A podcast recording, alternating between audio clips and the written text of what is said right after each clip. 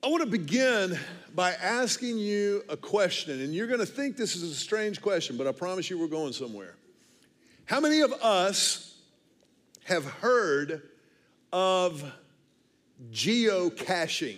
Let me just see a show of hands if you have heard of geocaching. Fascinating.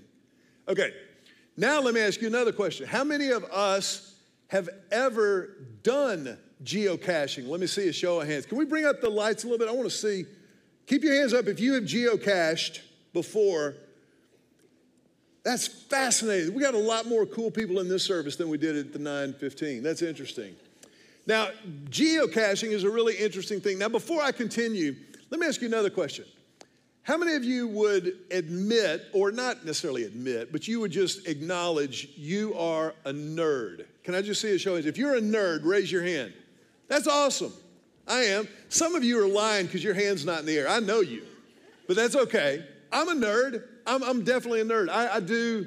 I do. How many of y'all ever do Wordle in the morning? Like you, you play the little word game on your on your phone or something like that. You're a nerd. You should have had your phone in the air. Hand in the air. Hand in the air nerd is not necessarily a bad thing. If you geocache, you, you take nerd to a whole nother level. And now I mean that as a direct compliment. I, I mean this when I tell you, I am a nerd guy. I, I'm a word, I'm a word nerd. I've told y'all that before. I, I, I kind of geek out on language and words and that kind of thing.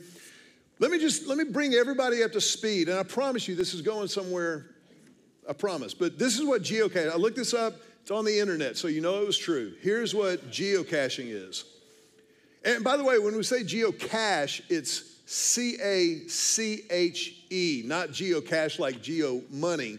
Geo is in world, cache, cache like something that is tucked away somewhere. A geocacher will place a waterproof container containing a logbook, often also a pen and or pencil and trade items, or what they call trackables. Then record the cache's coordinates. These coordinates, along with other details of the location, are posted on a listing site. Other geocachers obtain the coordinates from that listing site and seek out the cache using their handheld GPS receivers. They used to do it with a compass, now we use handheld GPS. The finding geocachers record, I love this, this is the best. Watch this word. The finding geocachers record, record their exploits in the logbook and online. These are exploits. If you find something, it's an exploit, it's an adventure.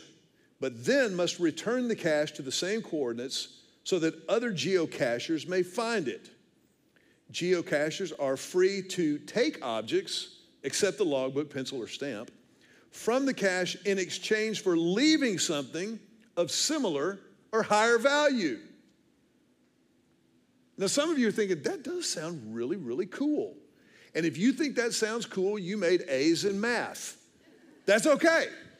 Geocaching is a very, very real thing. It's, it's got a whole, whole subculture of people out there who travel, who go to geocaching conventions. They geocache, they take their handheld GPS or their phone and they find these locations and coordinates on the map and go and find stuff that's there and go, oh, we found it. Yeah, we did. And it's really, really cool. I told you that to tell you this. This year, as we begin a new year together, it is imperative that we remember where we're going. It's imperative that we remember that we know where we're going personally in our relationship with God, that we understand God has got something ahead of us. God is always preparing us for what He has prepared for us. So, everything that has ever happened in your life, let's take your life as a timeline going back that way. Everything that has ever happened has been in God's economy preparation for everything that will happen. He wants to use everything the good, the bad, and the ugly from your past to set you up for what will be.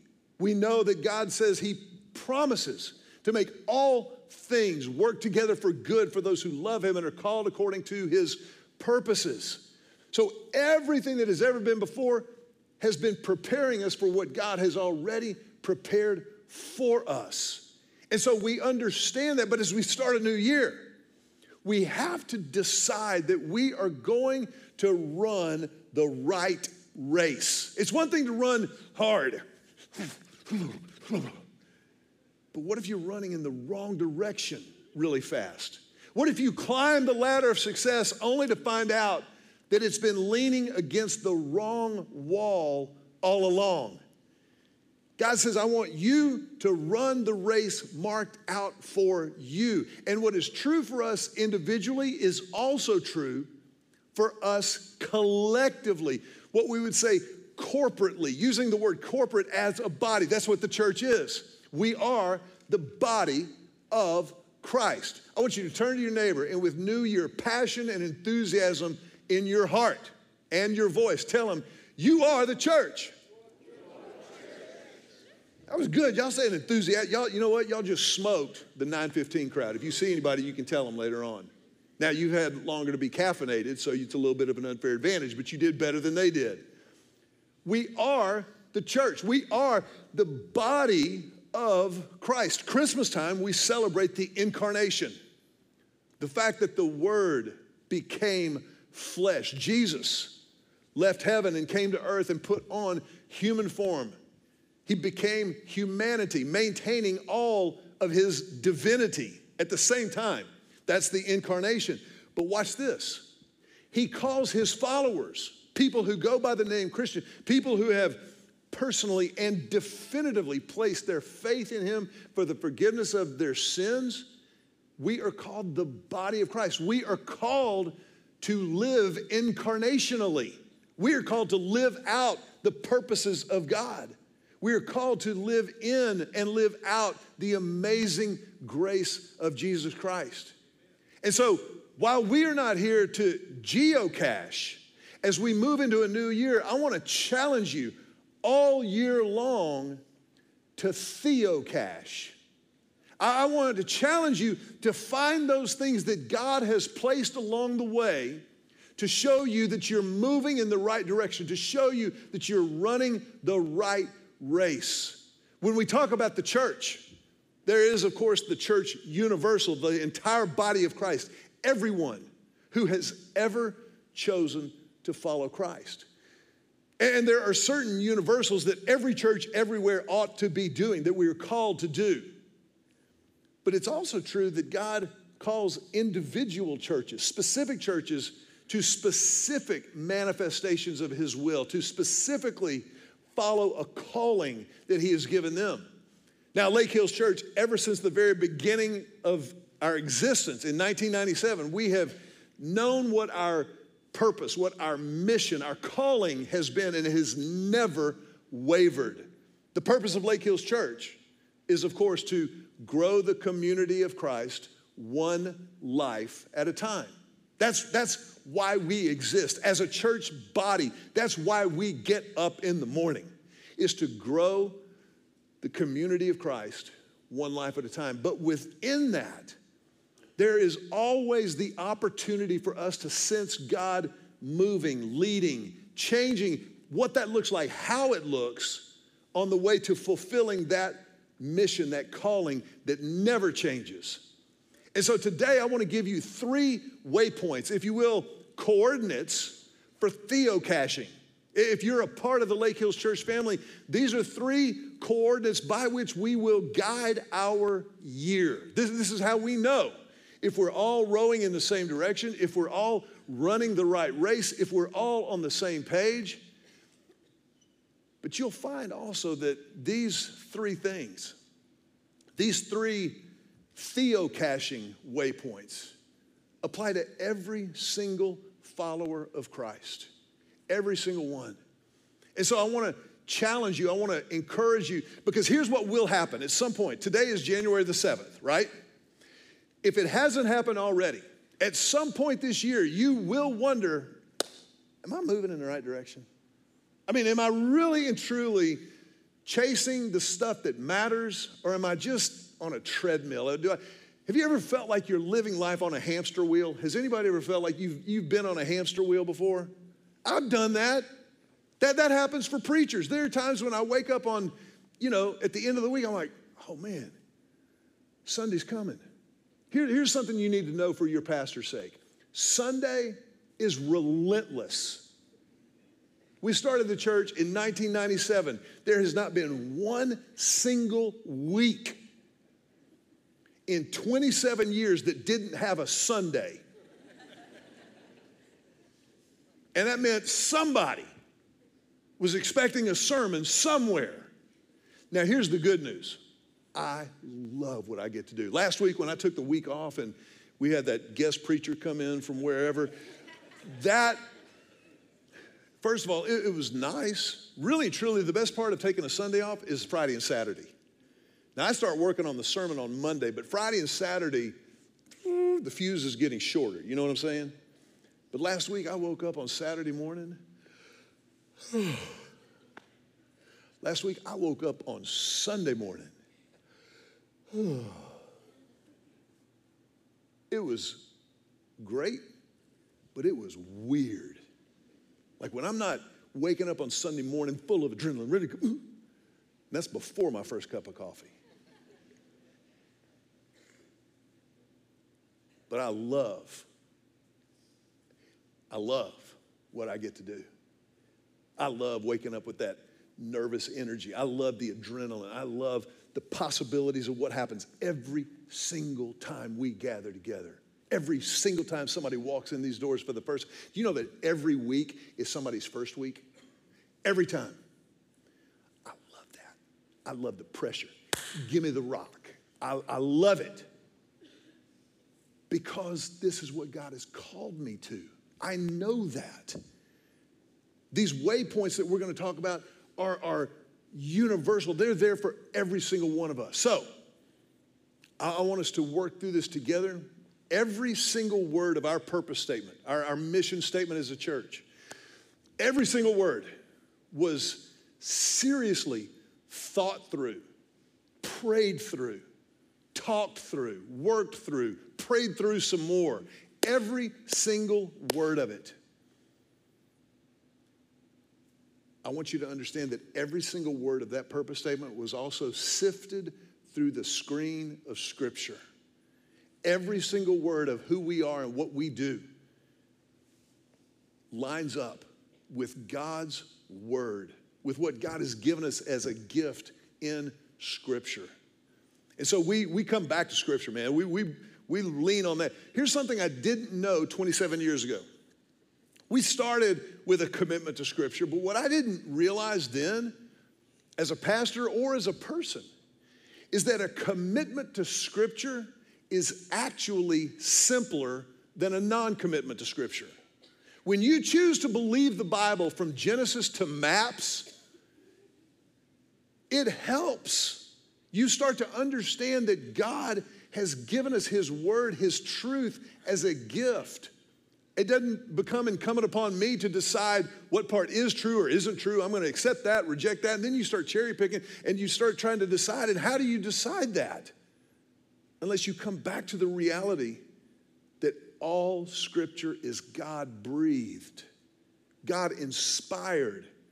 Yes, he inspired flawed human beings like you and me to write it down, but ultimately the source is perfect. The source, God Himself, is true. And so we come back to that over and over and over again. Three waypoints for theocaching. Number one, go.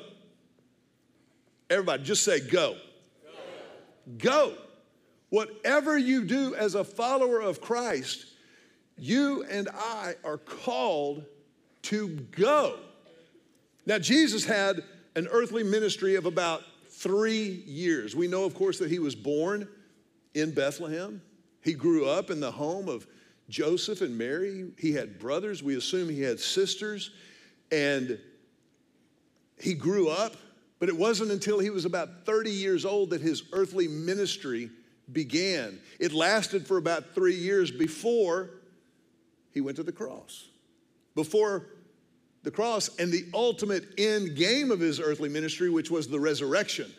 But after the resurrection, after he bodily rose from the dead on the third day, the Bible tells us that Jesus was alive for 40 more days and appeared to over 500 eyewitnesses, at the conclusion of which he returned to heaven.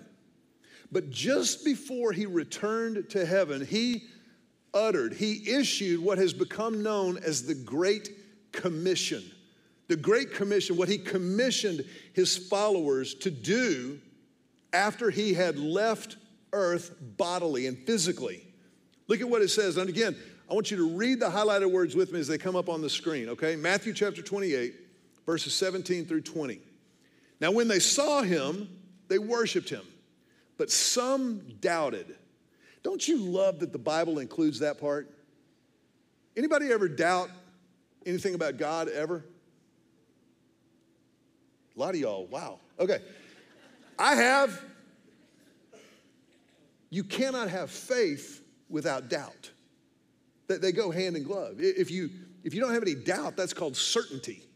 I don't have I don't have faith that two plus two equals four. That, that's I'm a communications major. I can tell you that's four. But but doubt, they doubted him. But then Jesus came and said to them, All authority in heaven and on earth has been given to me. Read it with me. Go. Let's do that again, shall we? Go, therefore, and make disciples of all nations, baptizing them. Are y'all reading? Okay. Go, therefore, make disciples of all nations, baptizing them in the name of the Father and of the Son and of the Holy Spirit, teaching them to observe all that I have commanded you. And behold, I am with you always to the end of the age. Go. Whatever you think being a Christian entails, whatever you think it means to follow Christ, you know it includes go. Go. If you're a follower of Christ, you have the opportunity, you have the privilege, you have the responsibility to be going and telling other people about Christ. But there's a really, really important thing to understand. There is a verbal nuance in the original language, the, the Koine Greek that the New Testament was written in. And this nuance doesn't make it into almost any English translation. That word go in the original Greek is more accurately translated as you are going.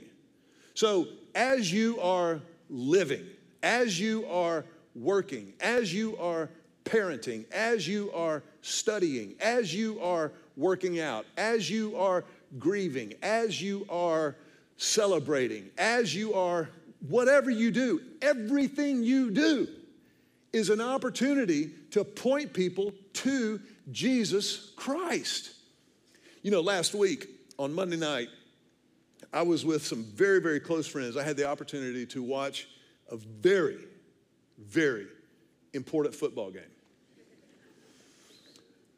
that left me very, very sad. Speaking, of course, of UT playing Washington. Now, these are close friends of ours. And not only am I a friend with them, I am their pastor. And there were a couple of moments in the game where I was really upset. Things were not going the way that I wanted them to go. And I had to remind myself, Mac, you're a Christian. Cheer like it. Mac, you're a Christian. Be disappointed like it. Mac, you're these people's pastor. Don't teach them any new words. As you are going, as you are going. Now, now some of you are thinking, if I had to talk to somebody and tell them what it means to be a Christian tomorrow, like you're all, you're kind of starting to throw up on your shoes a little bit right now. I understand that. But here's the good thing. There is a place to begin. And as a matter of fact, this your church is going to give you a great opportunity. Next weekend, we're kicking off a series called Intro to Jesus. It doesn't get any easier than that. Intro to Jesus. We're going to do a deep dive in the book of John and look at what the Bible reveals about who Jesus is, what he does, what it means that he loves us perfectly and unconditionally. And you know somebody who doesn't yet know anything about Jesus. If you invite them to church here, I promise you they will encounter Christ. I promise you, you will begin the process of going. Just invite somebody, tell them to come along. Hey, our church is starting this thing called Intro to Jesus. We're going to be looking at the book of John. It's, I don't know, music's great, but come on.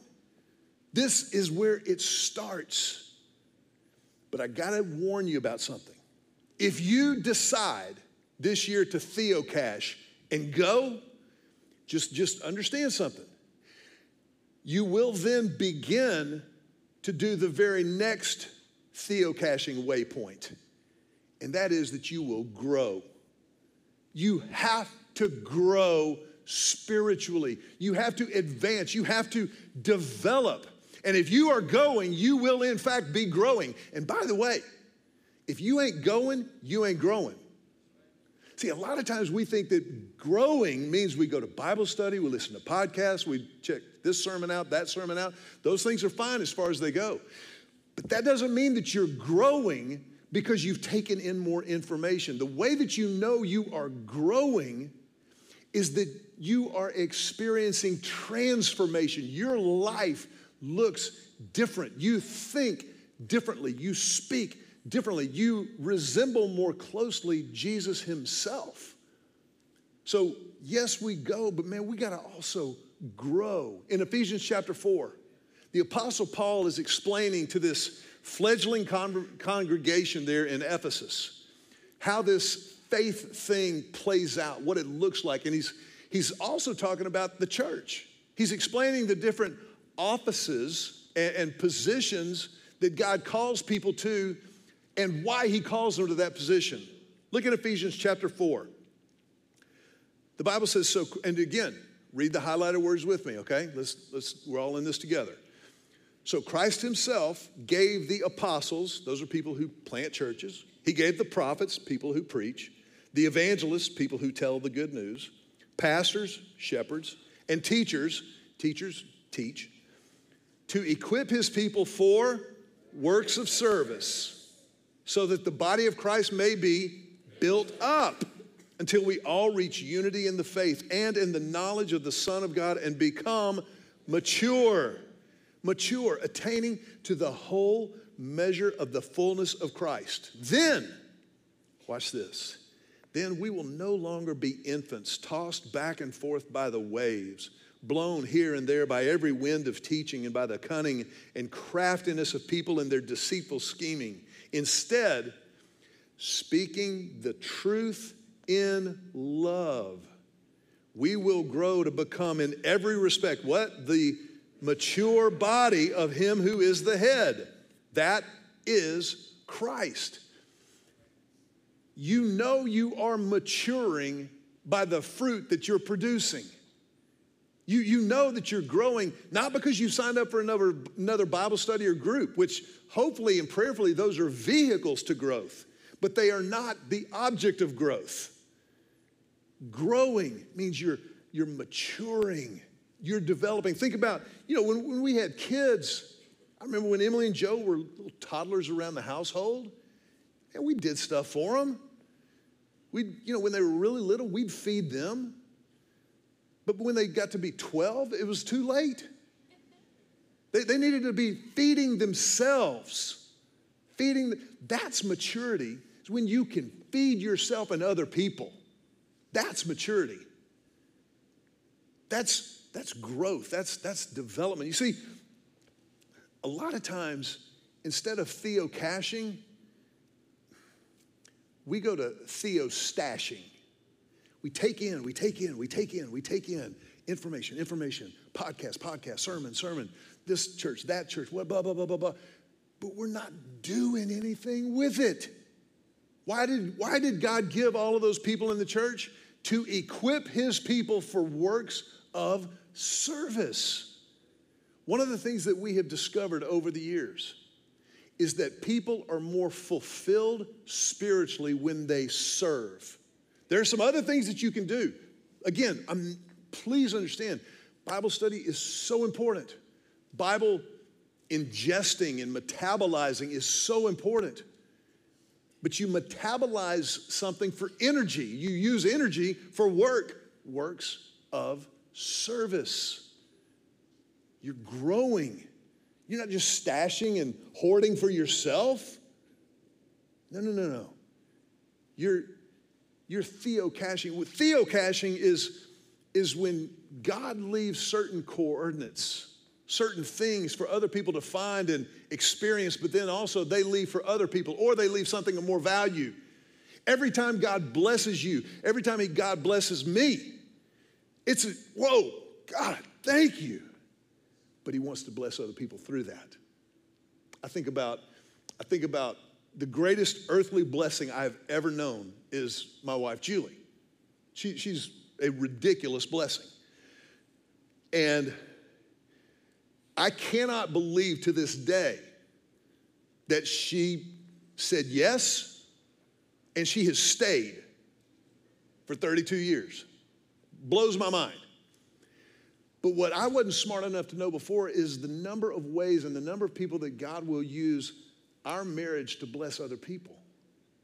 To, to, to hopefully and prayerfully bless, first of all, our kids. Hopefully, Emily and Joe, and then Allie and Sylvie came up in our household and they saw, oh, wait, it is possible to actually enjoy each other. Okay, I, that's, what, that's one thing I want to do. And oh, wow, okay, they, they seem to, like, Julie's always kissing on Mac. And I mean, it's just like, annoying, but apparently that's kind of cool. And so they, they want that now in their lives.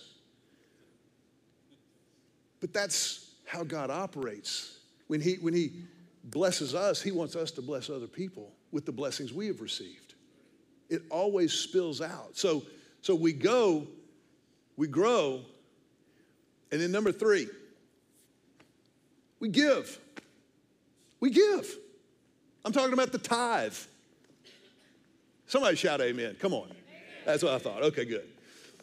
Here's what God said. I'm not going to spend a long time on this, but I am going to hit this because it's too important. Malachi chapter 3, the Bible says, God is speaking through the prophet Malachi. He says, Will a mere mortal rob God? Yet you rob me. But you ask, How are we robbing you? God says, In tithes and offerings. You are under a curse, your whole nation, because you are robbing me. Read it with me. Bring the whole tithe, 10%, into the storehouse that there may be food in my house. Test me in this, says the Lord Almighty, and see if I will not throw open the floodgates of heaven and pour out what? So much blessing that there will not be room enough to store it. I will prevent pests from devouring your crops, and the vines in your fields will not drop their fruit before it is ripe, says the Lord Almighty. Then all the nations will call you Blessed, for yours will be a delightful land, says the Lord Almighty. I love you too much to rob you of the blessing that God promises with the tithe. This is what the Bible teaches. This is what we teach. After that, it's between you and God. I'm just telling you. I'm now 57 years old. I have been in ministry for well over 35 years. I started ministry when Moses was a baby. I have never heard of, never heard of, nor much less met someone who is a follower of Christ who tithes, who regretted it or resented it. Not one time. Every person I know who tithes as an expression of their faith celebrates it. When we tithe, God does something in that that doesn't happen any other way.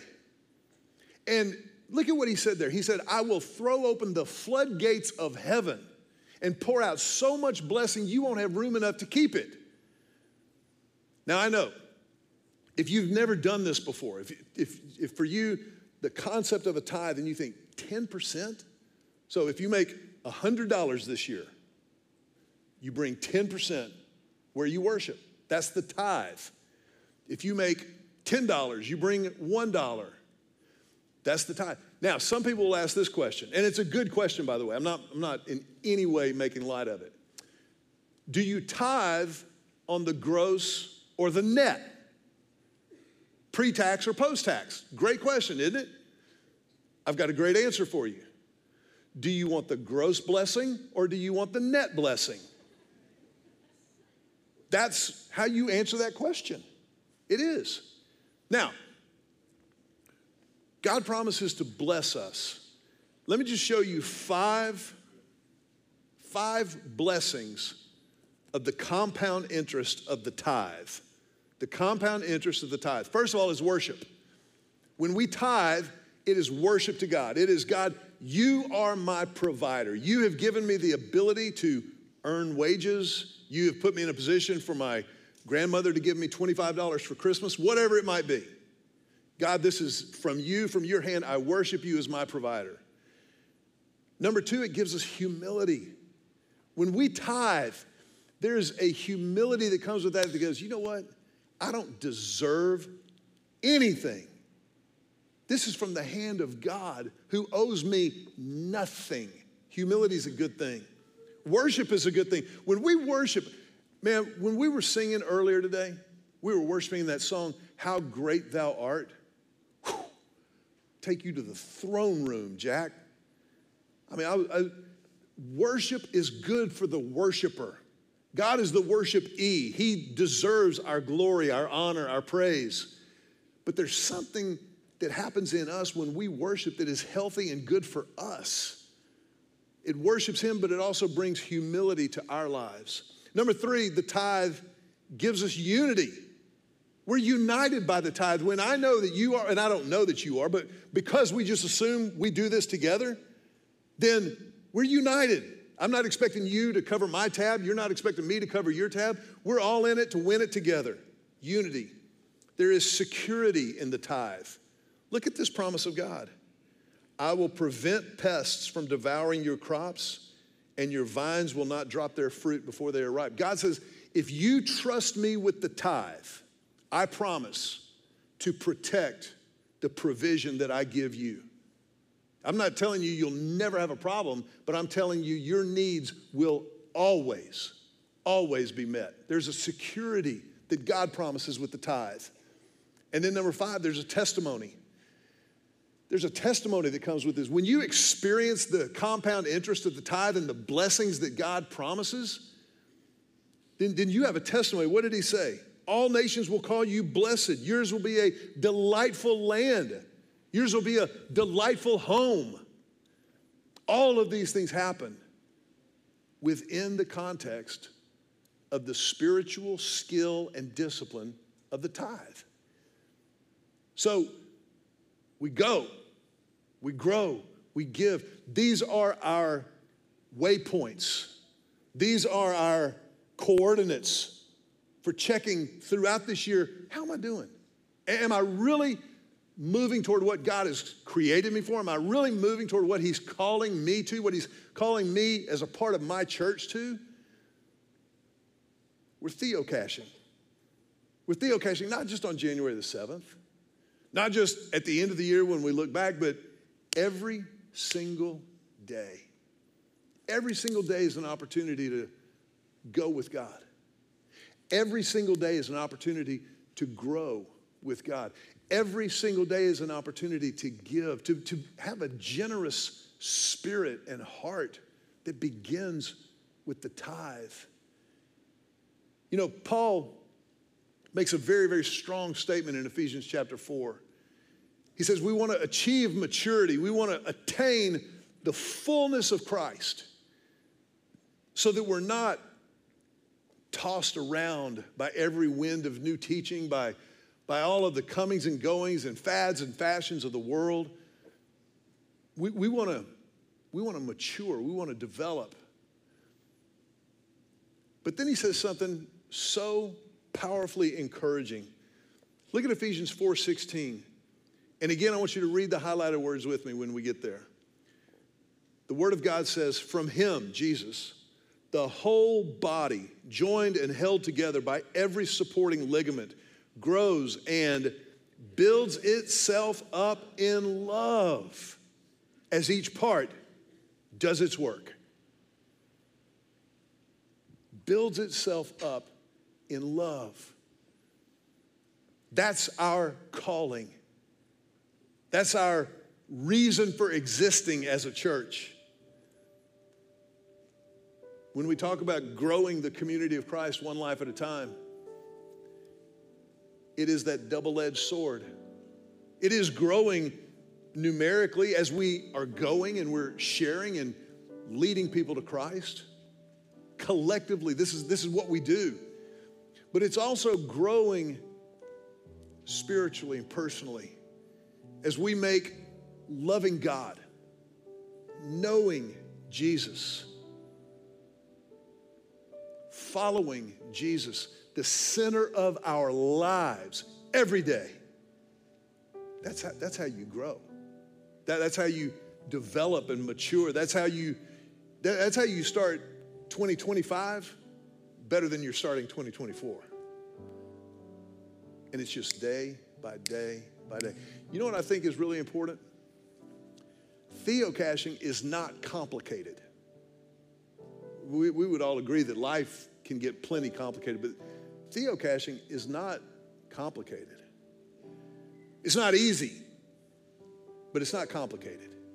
It's, it's very straightforward. You just decide I'll go. I'll go. And you decide I, will I'll grow. And you decide I'll, I'll give. I'll trust what God says. He actually promises to back it up. It's pretty simple, pretty straightforward. I want to ask you, if you will, bow your heads for just a moment. And today we're going to end a little differently than we normally do. I want to ask you as you remain with your heads bowed for just a moment, if you would stand to your feet, just stand in a spirit of prayer. And I want us to pray as we go out from this place today that we would go out from here committed to theocaching, committed to being the man or the woman, the church that God has created and called us to be. Let's pray together. Father, in this moment, we again worship you. You who came who commissioned your son to live a sinless life, to die on the cross, and to rise again from the dead. And now, Jesus, we accept your great commission. We pray that you would go with us from this place, that throughout this week, and everything that we do, and everywhere that we go, we would be your church. We would be your hands and your feet.